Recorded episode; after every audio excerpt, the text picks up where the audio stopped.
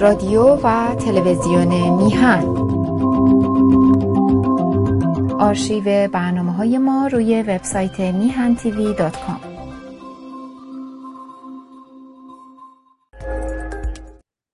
با سلام به بینندگان گرامی تلویزیون میهن و تشکر از دوست عزیزم آقای سعید بهبهانی.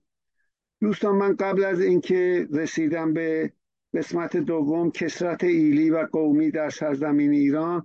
قبل از اینکه به اون بپردازم یه دو تا نقطه کوتاه صحبت دارم. یکی در 26 مارس امروز سیوم چهار روز پیش در نشستی در تورنتو از همه یعنی ابتکار بسیار جالبی که مشکل اصلی ماست. می‌خواستم بلکه مقدمات به عنوان افتتاح رفع این مشکلات باشه. نشستی عنوان هماهنگی هماوایی و همراهی در هتل شرایتون واقع در ریچموند هیل. یکی از شهرک های اطراف شهر تورنتو برگزار شد. در واقع همه تیف بودن ولی من و شخص خودم و آقای دکتر رضا مریدی دوست ارجمند نماینده سابق اول اونتاریو بعد تورنتو که نوروز را هم برای اولین بار اونجا آقای مریدی رسمی کردن و بعد به عنوان وزیر سابق علوم کانادا که دکترای فیزیک دارن و ایشون هم مثل رئیس انجمن هنر و فرهنگ ایران آقای دکتر زیا خسروشاهی تصفیه شده های دباغ یا دکتر سروش به اصطلاح کنونی است به هر حال همه طیف ها در این اجلاس بودند. از ملیت ها ترک ها کرد ها عرب ها بلوچ ها فقط ترکمن نتونسته بود بیاد مسئولش و از خدمت البته دوستان ترکمنی اونجا تشریف داشتن و همینطور لورها فرامرزخان بختیار چپ و راست اونجا بودن. و یعنی ایران ترکیبی از همه اینهاست. بعضی هاشم در اون ترکیب هنوز نبودن. امیدوارم باشن گیلک ها مازندرانی ها تالش ها غیره. و شخصیت های بسیار شناخته شده ای در اونجا حضور داشتن. آقای حسن مهندس حسن شریعت مداری مثلا. خانم ناهید بهمنی که از حزب کمله کردستان هستند آقای خالد عزیزی از حزب دموکرات کردستان. آقای یدی قربانی اتحاد جمهوری خواهان. خانمی به, به وسیله زوم صحبت کرد به نام مهدیه گلرو که جمهوری خواه بودند و آقای دامون گلریز هم به همین طور زوم صحبت کردند که مشروط خواه یا سلطنت طلب. و خانم یدی قربانی باز مشروط خواه بود. آقای جمشید امیری از دوستان بلوچ آقای یوسف عزیزی بنیتوروف خبرنگار معروف از دوستان عرب با یه دوست عرب دیگه از حزب تضامن اهواز آقای یونس شاملی از حزب دموکرات آذربایجان ایران. من ایرانش اضافه می‌کنم چون با آذربایجان شمالی اصلا کار نداره. خودش هم کار نداره اونا هم کار نداره با اینا. به هر حال اونجا یک کشور با دولت مستقل در سازمان ملل متحد ما برای آزادی زبان و اداره خود در کادر ایران فعالیت می‌کنیم در پانلی هم که مخصوص خانم ها بود خانم نازنین افشین جمع خانم دکتر سیمین صبری خانم هایده روشن از لندن تشریف برده بودن و به عرض خدمتتون خانم گیتی پورزند در مورد راهکارهای عملی صحبت کردن. یکی از اهم مهمترین کارهایی که در اینجا انجام گرفته بود بعد از اون نهزت واقعا بگم مساوات طلبی خانم ها که مردان هم دنبالش رفتن زن زندگی آزادی اهمیت دادن به موضوع بانوان و خانم ها بود. در این اجلاس در این نشست. و از خدمت عزیزان به هر حال آقای خالد عزیزی هم گفتم از حزب دموکرات کردستان بودن و یه عده به صورت پنج دقیقه پنج دقیقه صحبت کردن. یکی از اونا من بودم دعوت شده بودم و ابتدای صحبتم هم اینجوری شروع کردم که من یک فرد جمهوری خواه دموکراسی طلب توضیح میدم دموکراسی را اونجا گفت. و عدم تمرکز خواه یعنی فدرالیست هستم و ایران دوستی من هم همیشه با از ایرانی دوستی من سرچشمه می‌گیره و نه برعکس خاک پرست نیستم. در مورد پرچمی زده بودن اونجا که مورد اعتراض یک دوست چپ از حزب کمونیست کارگری ایران قرار گرفت به جای اینکه در, در طرف چپ آقای دکتر مریدی زیر پرچم بشینه در طرف راستش نشست که پشتش به پرچم نباشه عکسش با پرچم دیده نشه. من ناچار برای همین چون یک سخنرانی یک بار در کلن داشتم و طیف های مختلف اونجا از آقای دکتر حسین لاجوردی بگیرید تا آقای دکتر شهریار آهی و غیره و غیره و همه احزاب بودن. آقای دکتر سیاووش ابقری با خودشون یه پرچم ایران آورده بودن که شیرخورشید هم نداشت. یه از دوستان استقلال طلب کرد بلند شدن گفتن اگه اون پرچم رو برنداری جلسه رو به هم میریزیم میریم بیرون. رنگ دکتر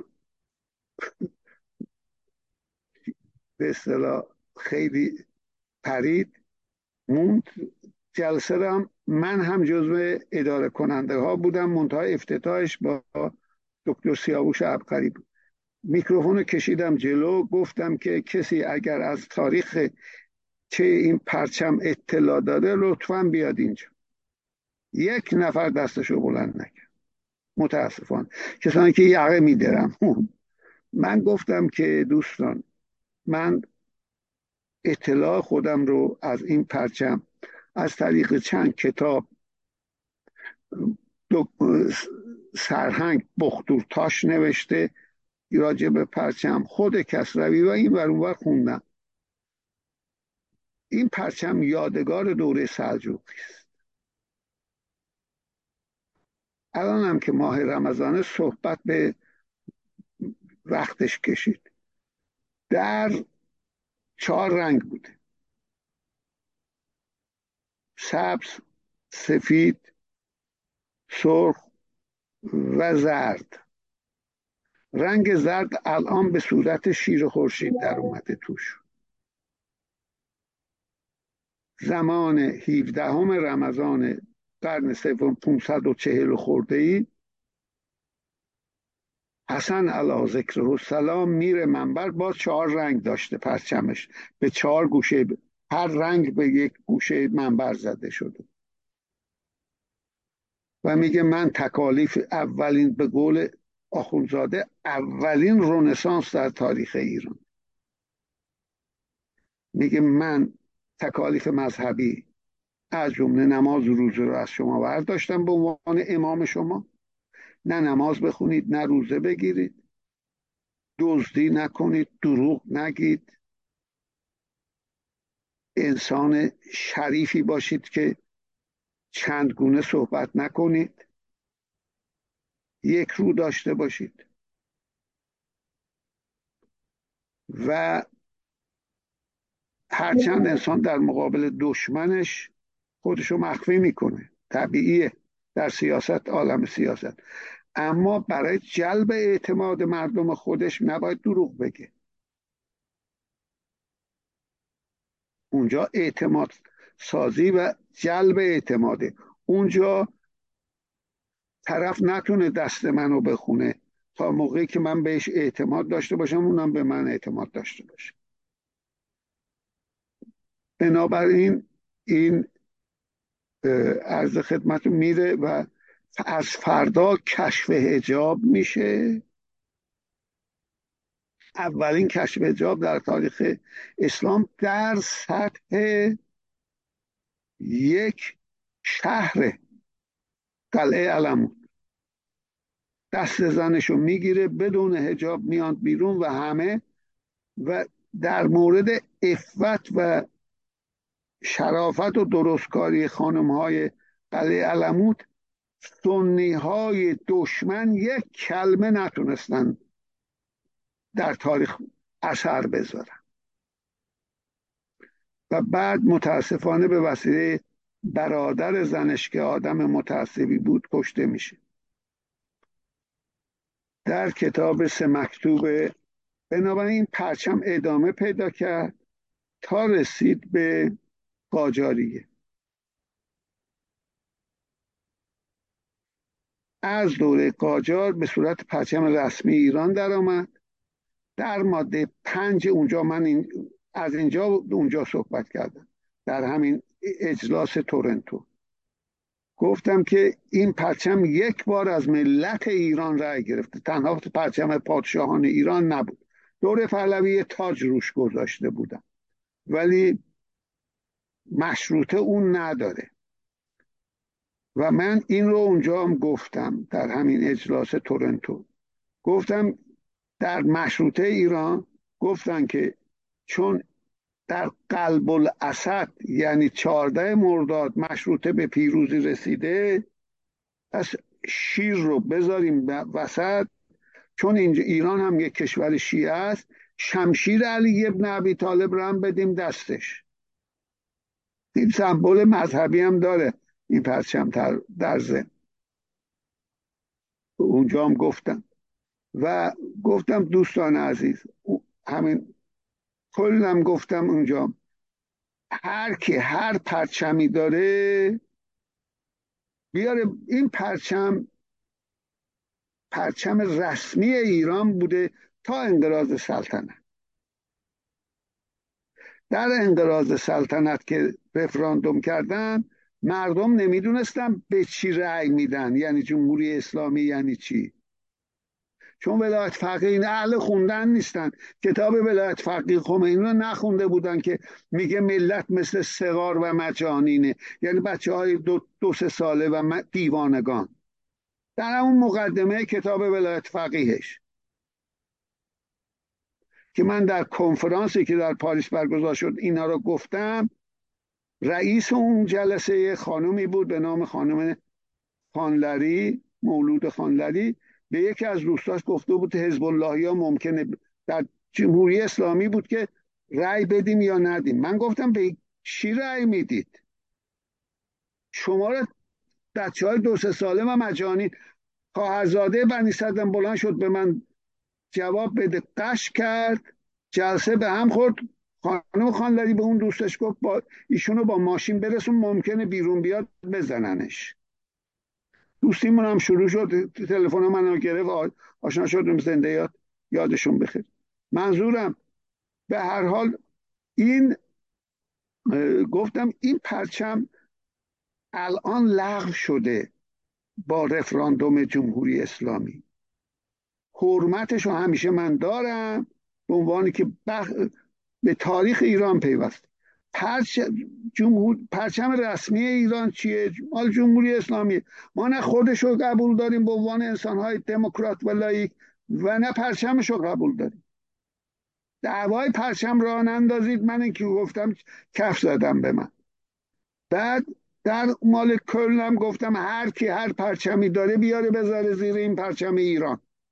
تا ببینیم مجلس آینده چه پرچمی رو برای ما تصویب خواهد کرد. هیچ کس حق پر... این پرچم ایرانه نداره. عقلا و منطقا و قانونا. من اینا که گفتم که مردم نمی‌تونن یه ادم سلطنت طلب افراطی بودن بلند شدن در سخنرانی من درس رو ترک کردم پنج شش نفر. کار ندارم. ولی واقعیت اینه که منم خیلی توجه نکردم. دو تا از دوستان توجه کرده بودن. منم یاد یادم اومد. به هر حال بعد در ضمن سخنرانی اومدم به دموکراسی رو تعریف کردم که سه تا رکن داره. ما چرخ و اختراع نکرد اروپا کشف کرده این ساختار رو. سرمایداری صنعتیه. وقتی به وجود اومد آدم اسمیت اینا رو من دیگه اونجا نمی‌تونستم بگم طولانی می‌شد.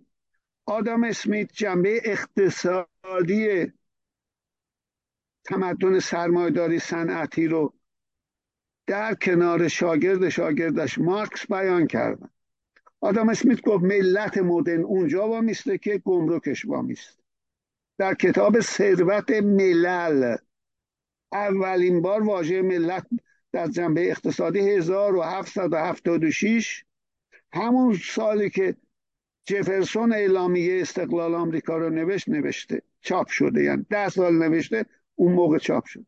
شاگرد شاگردش مارکس هم در کتاب سرمایه که راجع به سرمایه‌داری صحبت می‌کنه نه سوسیالیسم. یعنی کپیتال پول رو توضیح داد و به درستی نوشت که سه هزار سال دست مردم بود نمی‌دونستن توش چی میگذره. اگر گمرک مثل پوست بدنه که ایران رو مثلا از همسایگان جدا می‌کنه پول مثل خونه که ماکو رو به چهبهار و سرخص رو به آبادان وصل. دو ملت در اروپا می‌بینیم. گمرک رو بردارن پولشون رو یکی کنن جنبه اقتصادی ملت مدرن یکی میشه. اروپای متحد به وجود. کلینتون هم می‌خواست کانادا و مکزیک رو متحد کنه. شعور داشت. سرمایداری به سمت جهانی شدن میره. اول قاره شدنشه. بعد عرض خدمتتون بنابراین در اونجا اون دوستان کرد در کلن اومدن بعدا به من گفتن غیر از تو کسی دیگه این حرفا رو می‌زد. ما ترک می‌کردیم جلسه رو. به صداقت تو اعتماد داریم اونی که نشستیم. بیاید پرچماتون رو بذارید زیر پرچم ایران ببینیم آینده چی میشه دیگه. بعد در سخنرانیم خواستم بگم در سخنرانی راجع به دموکراسی گفتم که سه تا رکن داره. یک تفکیک گواس که مونتسکیو بیان کرده. مجریه مقنن قضایی از هم جدا بشن. هر بیشتر فاصله بگیرن اونقدر دموکراسی بیشتره هرقدر به هم نزدیک بشن. دیکتاتوری بیشتره دموکراسی از بین میره و اگه یکی بشن یعنی قوه مقننه رو سازمان امنیت یا شهربانی تعیین بکنه و الانم ولی فقیه و از خدمتون قوه مجریه هم نه اینکه نخست وزیر مستقلی باشه مثل محمد مصدق یا قوام السلطنه بله قربان گو که رضا شاه بعضا هم زده دستشون رو شکونده.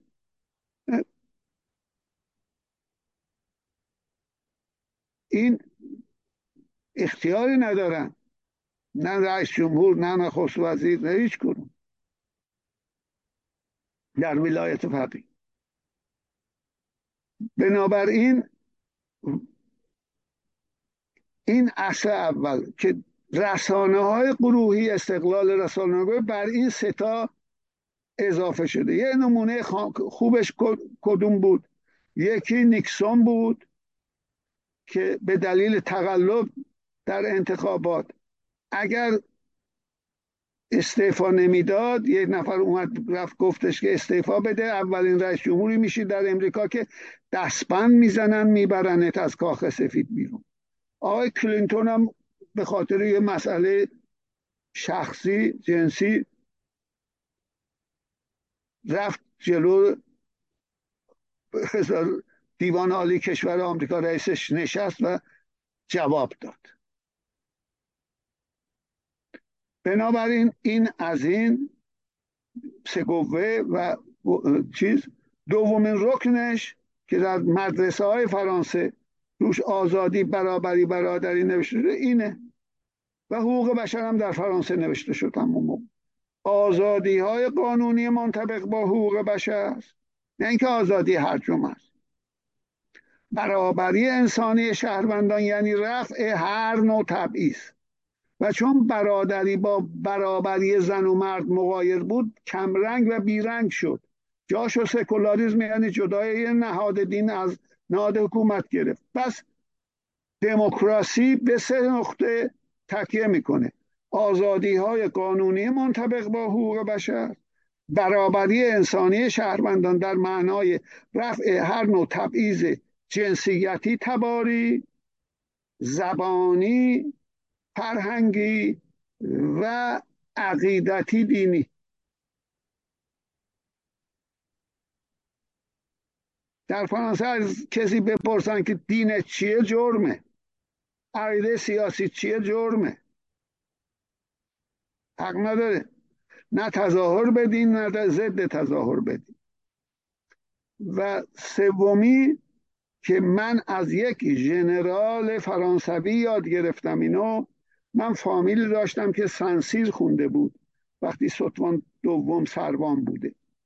بعد ایشون تصادفا در خیابان این همدوره سنسیر فرانسویش رو می‌بینه اومدن خونه صحبت کردیم.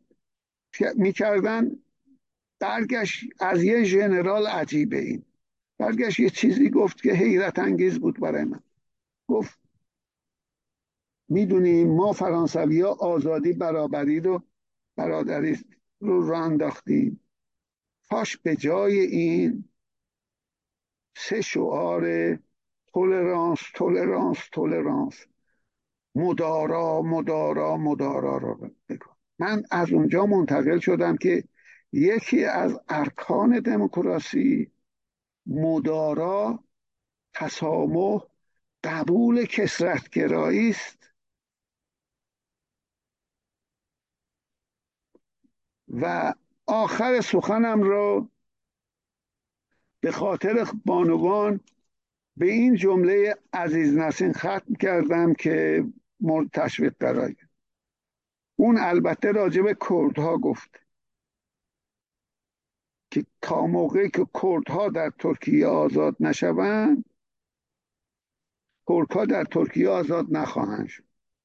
زیرا زندانبان با زندانی در زندان به سر می گفتم تا زنها آزاد نشوند مردها آزاد نخواهند شد.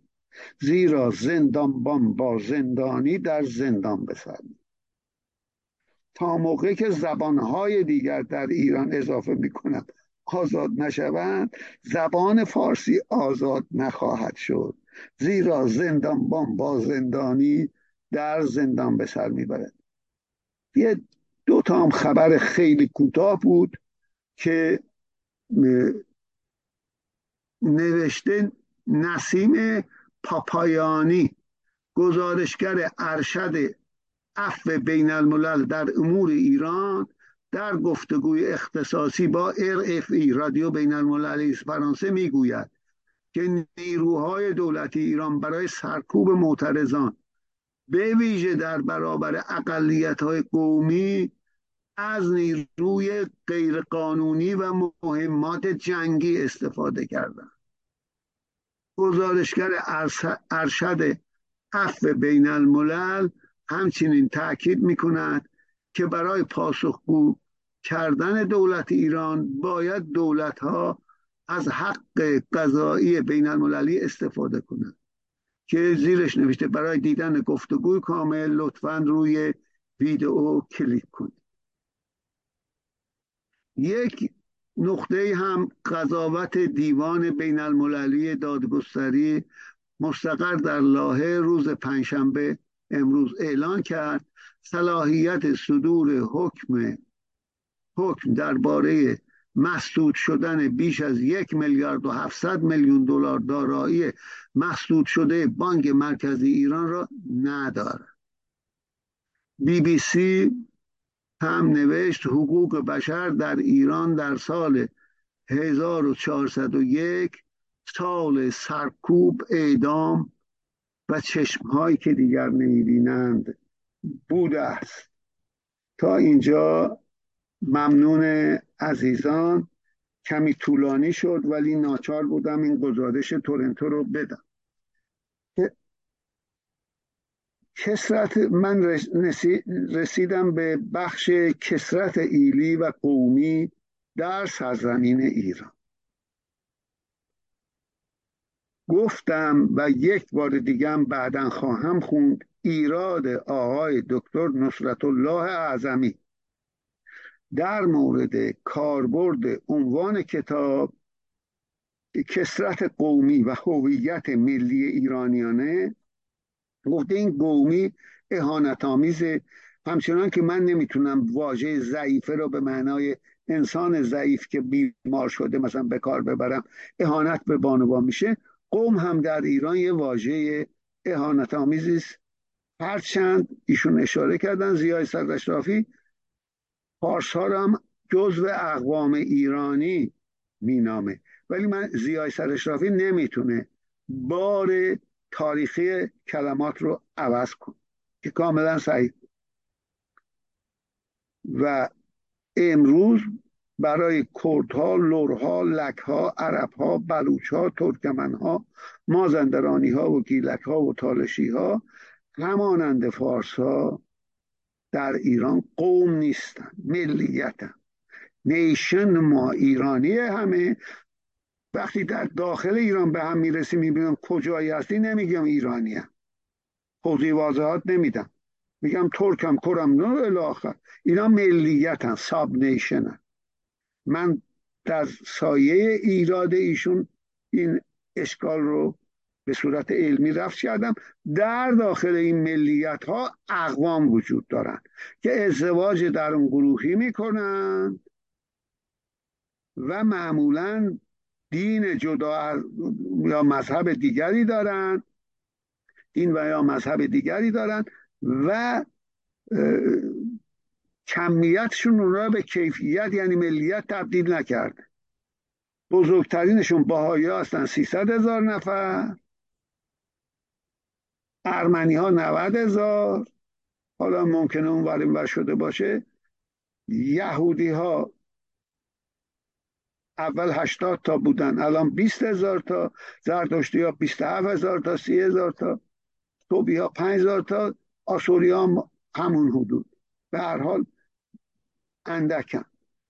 بنابراین اینا قومند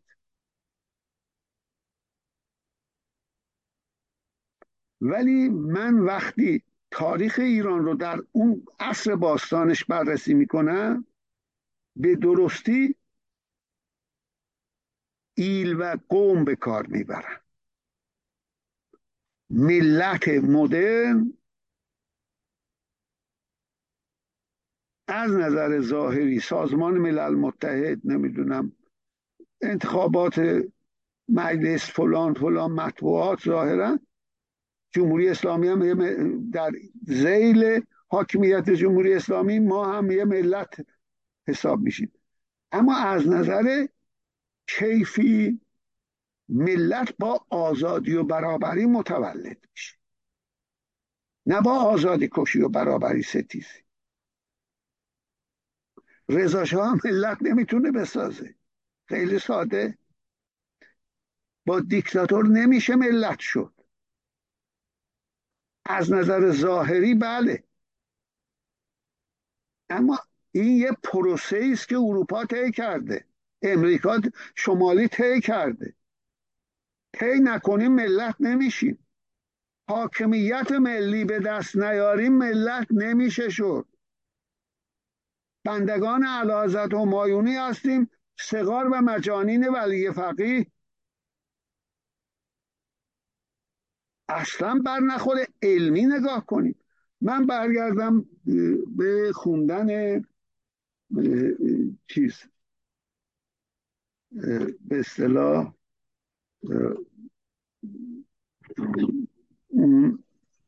بخش کسرت اصطلاح بخش دومه که عنوانش کسرت ایلی و قومی در سرزمین ایران. اون موقع جامعه هم اول به صورت ایل اومدن بعد جز در ایلام بعد اون ایلات در رفت و برگشتشون نیمه ساکن و ساکن شدن شدن دهنشین. مرکز مبادله دهات هم تبدیل به شهر شده. این ساختار ایرانه. ساختار مثلث همزیست ایل دو شهره. وقتی ایلات رو تختگاه بکنید با اصلاحات ارزی نادرستم دهات رو ویران کنیم مملکت هم به این روز میفته دست آخون میفته. از آسمون نازل نمیشید ساختار اون مملکته. و اینجا یاد اون استاد بزرگم من بکنم. میگه توسعه توسعه ساختار دیگران در ما نیست. فارم های آمریکایی رو وارد کنیم پرخصوفگز روسی رو وارد کنیم. نمی‌دونم. الاخر نه. همون ساختار موجود رو بایستی به سرمایداری صنعتی تطبیق داد. یعنی ایل دو شهر رو.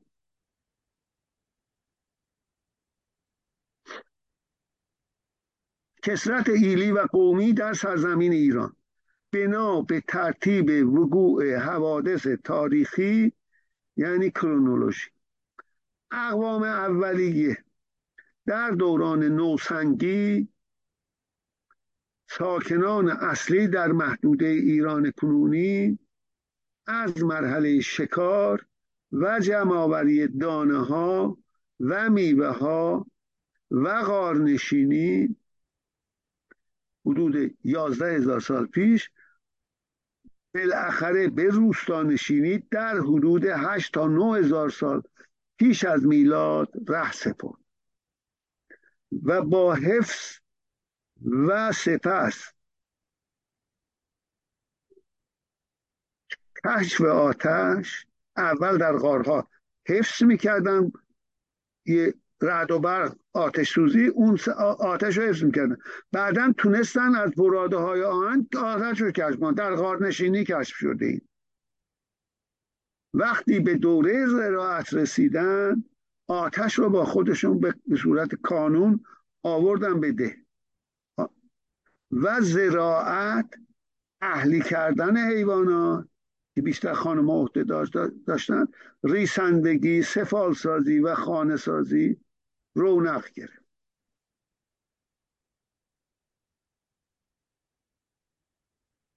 است که هر قد درجه حرارت در ده بالا رفت بیشتر به سمت شهرنشینی سوق داده شدیم. یعنی مصر رو که کشف کردیم خوب زمین رو شخم زدیم. اونو تبدیل به مفرخ کردیم که محکمتره. عصر مفرخ شروع شد. و بعد در شهر که می‌تونیم به مرحله به اصطلاح آهن برسیم. یعنی حداقل 1200 درجه حرارت. اونجا 400 درجه حرارت برای مفرق لازمه. باز وابسته به درجه تولید آتشه آلای آتش. وقتی الکترون رو در اون چیز سانتر به اصطلاح اروپا که در کشور سوئیس قرار داده می‌تونن اتم رو بشکنن و اتم های خیلی جزئی رو دو ستا رو با لیزر و انرژی بگیرن ازش و خب به چند صد هزار درجه می‌رسه داخل اون کانال. بعد از اون می‌تونن برق بگیرن. بله. با بشریت با چیز آتش وقتی وارد دوره زراعت اهلی کردن حیوانات ریسندگی سفالسازی و خانه ساختن شد به مرحله نوینی که تولید تمدن است رسید. که در آن شهرنشینی. هم بستگی ایلی خونی تباری به تدریج به همبستگی قومی یعنی سرزمینی و فرهنگی. خود را با سرزمینش می‌شناسه و زبانش و مذهبش.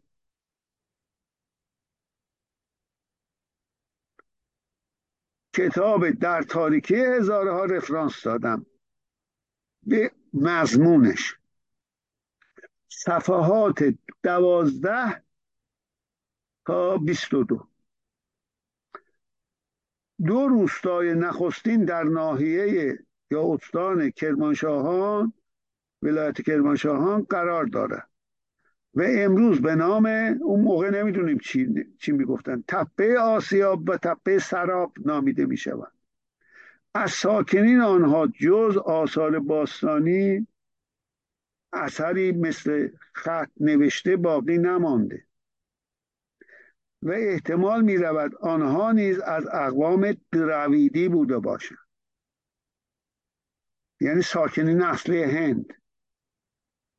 بلوچ های برهویی تنها بقایای اصلی در کشور کنونی ایران هستند که ما از مهاجراتشون خبر نداریم.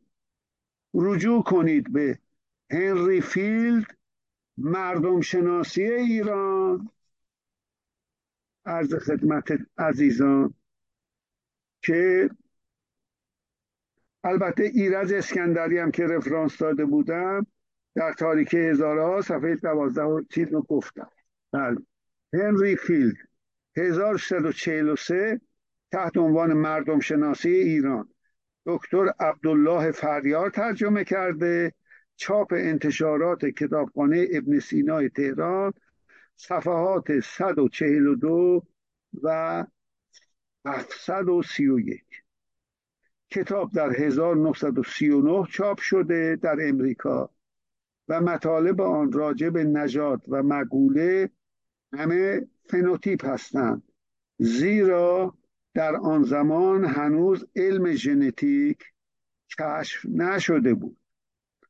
دزوکسی اسید دزوکسی ریبونوکلیک DNA یا ADN در 25 آوریل 1953 15 اردیبهشت 1132 زمان محمد مصدق.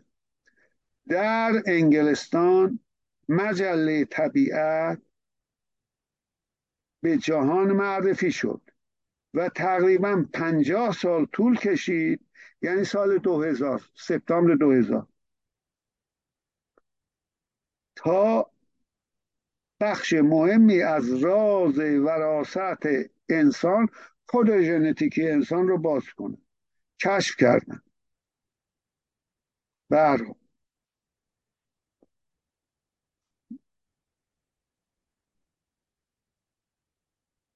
اینجا من رفرانس دادم به یک اقوام اولین قوم هایی که در ایران ساکن شدند اقوام التصاقی زبان مثل ترکی مثل فنلاندی مثل ژاپنی مثل کره مثل مجاری و مغولی. اینها زبانهای agglutinative langue هست. ایلام هم مثل سومر از اوناست اقوام التساقی زبان ایلامی من اینجا یک ای نوشتم که اون رو ناچارم بخونم و همین بخش التساقی زبان ایلامی همون خواهم کرد. خود اهالی ایلام همچنان که ما ایران مینامیم دیگران پرس مینامیدن این همون خود اهالی ایلام کشورشون را هلتمتو یا هلتمتی به معنای سرزمین خدایی مینامیدن. سومری های دشت نشین ناحیه بین النهرین آن کشور را به زبان سومری ایلام مینامید یعنی کشور کوهستانی و اهالی آن را ایلامی یعنی ساکنان مناطق کوهستانی خطاب می‌کرد. این نامگذاری را اکدی های سامی زبان به اصطلاح یا بگم قالبی یا تصریفی زبان گرامریشون از سومرها عکس کردند و از طریق تمدن تورات در اسارت یهودیان در اونجا زمان بخت و نصر 585 به بعد میلاد قبل از میلاد به تورات رسید که با امضای عربی با این ایلام به اعراب و دیگر مسلمین منتقل شد. یونانی ها اهالی کشور ایلام یا همتمتور را نظیر اکدی ها و بابلی ها در رابطه با پایتختشان شهر شوش سوزیان یعنی شوشی ها سوزیان و به صورت محرف الامس الیمایس ببخشید الیمایس می‌گفتن. پارس های هخامنشی که اومدن پایتخت اصلی ایران رم پایتخت خودشون کردن. آدم های متمدنی بودن با زبان ها دعوا نداشتن. زبان ایلامی هم زبان ادمنستراسیون و رسمی اونها شد. طولانی ترین کتیبه داریوش بزرگ هم به زبان ایلامی 593 سطر. پارسی باستان 414 سطر. پارس ها یعنی هخامنشی ها نیز آنها را اواجا می نامیدن این در این آشفت بازار دست درستترین و مناسبترین نام اسمی است که خود اهالی به کشور خیش و خودشان می‌دادند. یعنی هلتمتو یا هلتمتی اما غربی ها که تعصب نامعقولی در مورد نوشته های کتاب مقدس خودشان دارند یعنی بیبل، تورات و انجیل از یک سو و نوشته های آثار یونانی با تعصب شدید اوروسانتریسم و رومی از سوی دیگر دارند. کشور هلتمتو یا ایلام را هلتمتو را ایلام نامیدند و مینامند که امروز نیز بسیاری از همانند بسیاری از نامهای تاریخی و جغرافیایی به غلط یا به غلط ها یا نام ها و تعریف های مشهور مبدل شدن این تحریف به نام کشور در مورد کشور هیتی ها اولین کشور هندوروپای زبان در 1600 قبل از میلاد در آناتولی ترکیه. این تحریف نام کشورها در مورد کشور هیتی ها نخستین کشور تحلیل زبان یا آریای زبان تاریخ که در بوازکوی کوی 150 کیلومتری آنکارا به طرف ایران واقع بوده به پیروی از نوشته های مصری نیز راه یافته راه یافت. هیتیا خود را خود زبان و زبان خود را به نام نخستین شهرشان که نسا نام داشت نیسایان می نامیدن نه هیتی. این سنت نامیدن کشورها به نام شهر را در لغت ایران شهر بازی می‌بینیم. این دانشمندان ما ایرانیان را به پیروی از سنت یونانی. به ناروا پارسی که بخشی از ایران بوده نه همش پارسی استان پارس دیگه. پارسی و کشورمان را پارس مینامیدن و مینامند. در دوره رضاشاه به علت گرایش به هیتلر آریایی گرایی که آخرین شاه لقب آریامهر را هم ردک می‌کشید هر دو پادشاه به درستی با این گرایش اروپایی ها مخالفت کردند. رضا به درستی گفت هر نامه که به نام پارس برسه برگردون. مجبور شدن ایران بنویسن و در نتیجه کمی از شدت تعصب غربیان در این مورد کاسته شد. و امروز اغلب ما ایرانی ما را ایرانی و کشورمان را ایران مینامند. تورات و منابع یونانی بخشی از عوامل تحریف تاریخ باستان محسوب می شود این اون زمینه بود که در مورد التصاق زبان ایلامی گفتم. از هفت هزار سال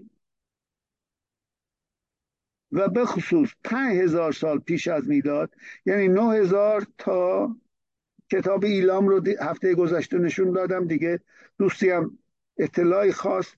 خانم شیرین بیانی اینو به صورت نه به این امکانات نداره ترجمه به فارسی کرد.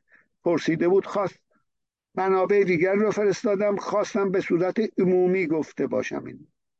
از هفت هزار سال و به خصوص پنج هزار سال پیش از میلاد روستانشینی در سراسر ایران کنونی رونق یافت.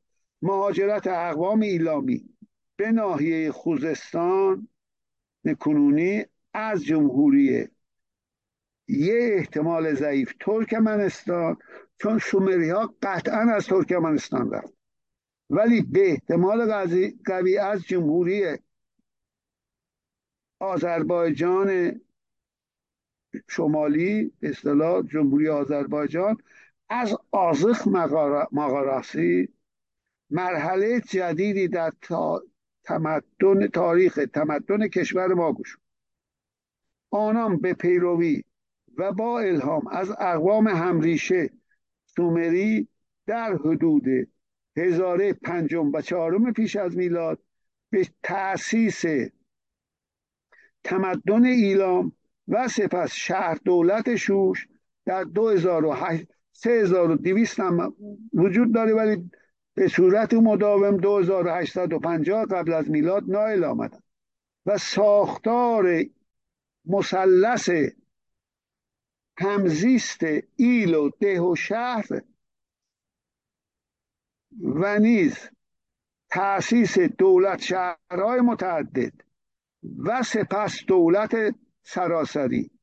که آقای ملک شهمیرزادی و زنده یاد اسکندری و خود من در تز دکترایم هر کس واقعیاتی رو مطالعه کنه به نتایج مشابه می‌رسه.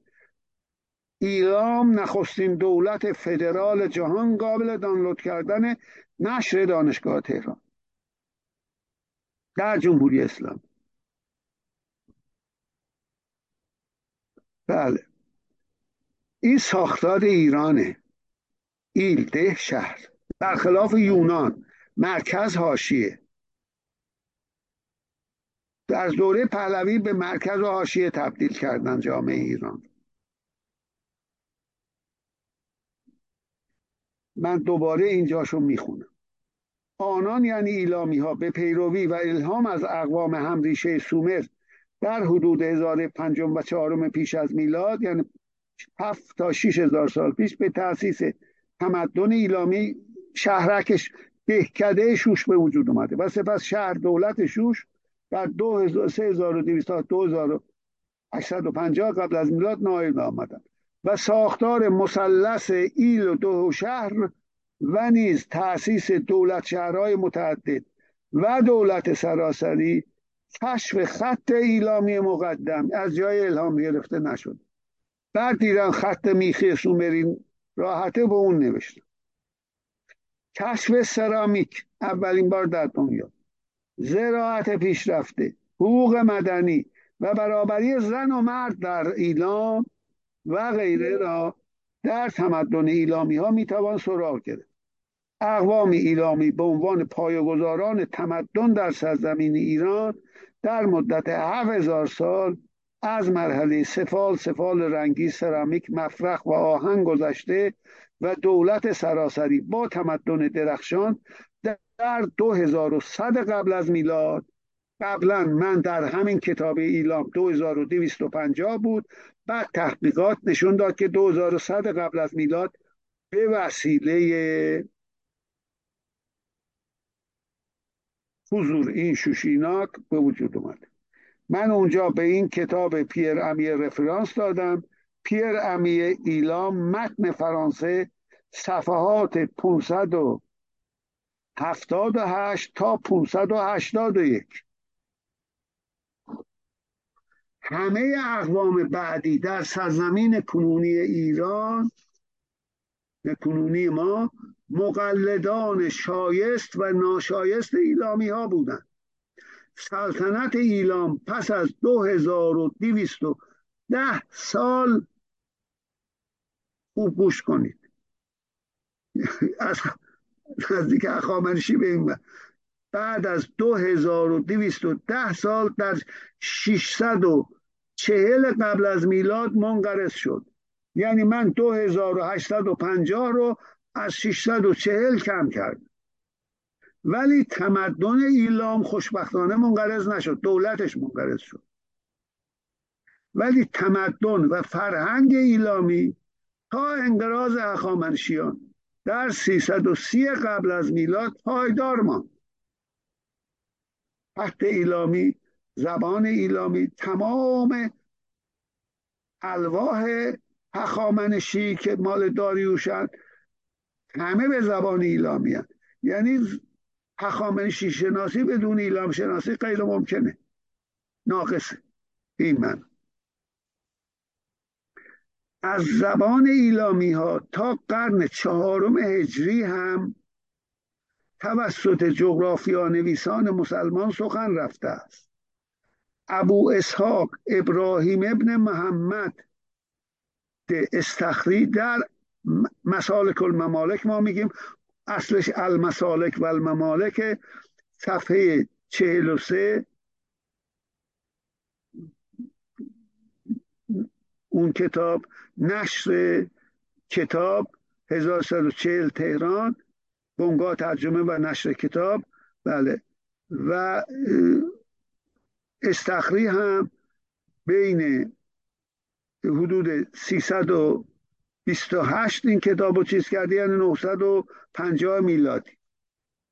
در کنار و بدون قرن چهارم هجری اوایلش. در کنار و به دنبال تمدن ایلامی تمدنهای دیگری بر دامنه زاگرس از خوزستان تا آذربایجان و که کاشان و شهر سوخته سیستان یا کرمان پا گرفت که خط ایلامی در همه آنها رایج بود و زبانشان زبانشناسان زبان آنها را از ایلامی ها را از گروه زبان های التصاقی یعنی لانگ اگلوتینیت پیوندی agglutinative langue به قول فرانسوی دانستند. از آن جمله اون تمدن ها گوتی ها در آذربایجان. از 2200 قبل از میلاد تا 2109 پیش از میلاد بابل رو تصرف کرده بودن. در الواح بابلی هم اسم شاهانشون هست. لولوبی ها بعد از گوتی ها اورارتوها در آذربایجان غرب. بعد از اونها ماناها. در جنوب دریاچه خشک کرده شده اورمیه. بعد از اونها لولوبی ها در لورستان کردستان و لورستان و در آخر کاسی ها که در لورستان و بخشی از کردستان عینا اینجوری یعنی از ایلام برعکس بگیریم بریم میشه کاسی 500 سال به بابل حکومت کرده. لولوبی بعدش مانا اورارتو و گوتی همینطور دو قبیله از شش قبیله مادها یعنی بودی اویها و مغها را مورخین به نام آزیانیک تلقی کردند کتاب کلمان هوار Iran antique به فرانسه صفحه سی و سه. در ژئوپلیتیک این زبانها را متعلق به خانواده اورالالتایی دانستند. باز از اون حق بازی های اروپایی هاست. هند اروپایی. آمریکا ملان داره اون زبان. با جغرافیا که نمیشه زبان رو چیز کرد. اورال و آلتایی. هم در اون ور اورال وجود داره هم این ور آلتای وجود داره. تا کره و ژاپن میره این ورم تا فنلاند و مجارستان و تا فنلاند میره. خواستم خطاهاشون هم ذکر کنم.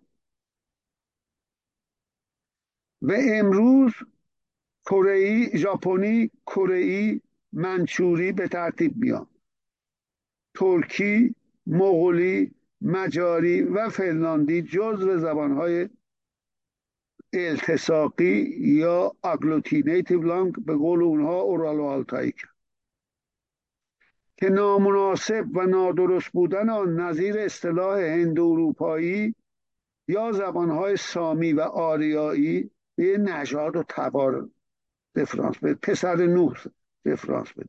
قبلا به هر سه زبان پسرش رفرانس می‌دادم بعد دیگه ول کردم مقاله از من روزگار نو مسئله زبان مشترک و زبانهای مادری شماره مسلسل 172 صفحه 56 تا 59 و شماره های بعدی که دا 181 ادامه پیدا می‌کنه از همین قرار مناسب ترین صورت نامیدن زبانها با توجه به جنبه ساختاری آنها گرامری آنهاست و از این رو مناسب تر است که همه آن زبانهای مرده یعنی ایلامی تا به گوتیمان و الاخر و زبانهای زنده ژاپنی تا ترکی و فنلاندی را زبانهای التساقی بنامید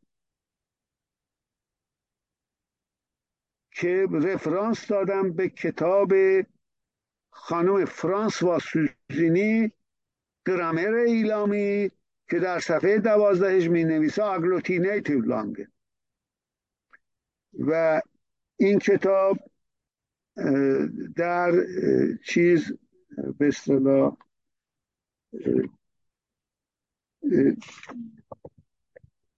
اول در مرکز تحقیقات تمدنهای فرانسه چاپ شد بعد به صورت یک کتاب مستقل در من دیگه فرانسهش و اینا رو نمی‌خونم چون وقتی هم نیست تموم هم داره میشه. به علت آنکه تمدن ایلامی از سایر تمدنهای فوق و ذکر که زبانش همهشان التساقی است